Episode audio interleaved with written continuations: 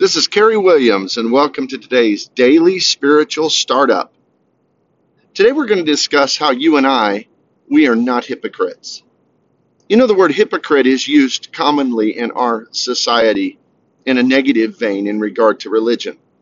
I've heard people say again and again, well, I don't want anything to do with church because it's just filled with a bunch of hypocrites. Now, my response to that is always, well, yeah, the truth is, is that since a hypocrite is a person who's pretending to be a Christian and not, then of course all of the hypocrites are in church because otherwise people in the world they're not pretending to be anything. So it's the truth. In fact, Jesus kind of coined the phrase back when he said that the scribes and Pharisees, he called them you hypocrites, and he called them whitewashed tombs, who on the outside they're beautiful but on the inside, they're filled with nothing but dead men's bones. And he's trying to describe that idea of trying to put on a show, to pretend that you're something that you're not. In fact, that word hypocrite that Jesus used was commonly used in regard to the acting profession.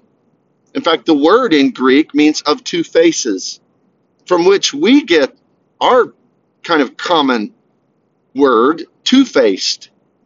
And we know what that means for a person to be two faced. They're not sincere, they're not a person who's trying.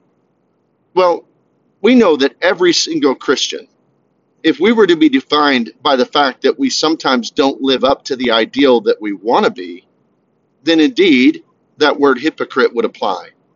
But that is not what it means. It doesn't mean a person who's trying and sometimes fails. It's talking about a person who isn't sincere in their faith. It's talking about a person that is intentionally putting on a different face and making no effort in their lives to actually be, to aspire to the things that they desire to be for God.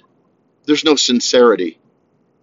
I think about what the Apostle Paul said in the first chapter of the book of Philippians when he said his prayer for them is that they live sincerely, that they live lives that are filled with that level of sincerity and desire to truly be what God wants them to be. Paul would talk in Romans chapter 7 about his own weaknesses, and nobody could call the Apostle Paul in any way, shape, or form a, a hypocrite. But Paul would say, The things that I want to do are the things that I hate, and the things that I do are the things that I don't intend to do. And then he'll say, Who will deliver me from this body of death? And then chapter 8, verse 1 But there is therefore now no condemnation for those who are in Christ Jesus. You see, we've been made cleansed. And what God looks to is not our perfection, He looks to our sincerity, our heart. So, yes, we need to be admitting that we have weaknesses, that we have shortcomings, that indeed we we don't live up to the standard. That the question of whether we're a hypocrite has nothing to do with our ability to be perfect, with our ability to make the right decisions or have the right attitude or say the right words at every moment. It has everything to do with our desire because a hypocrite, they're intentionally trying to deceive.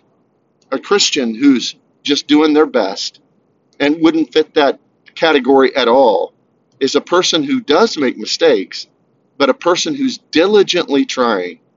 As it describes in 1 John 1 7, if we walk in the light as he is in the light, we have fellowship with one another, and the blood of Jesus cleanses us from all sin. And that in no way describes hypocrisy. It describes a person that's sincere, that every time they fall, they get up and they try again. So don't ever let anybody put the label on you or me if we're trying sincerely to live for the Lord. Yes, we make mistakes, but we are not hypocrites. I hope you have a great day in the Lord. God bless.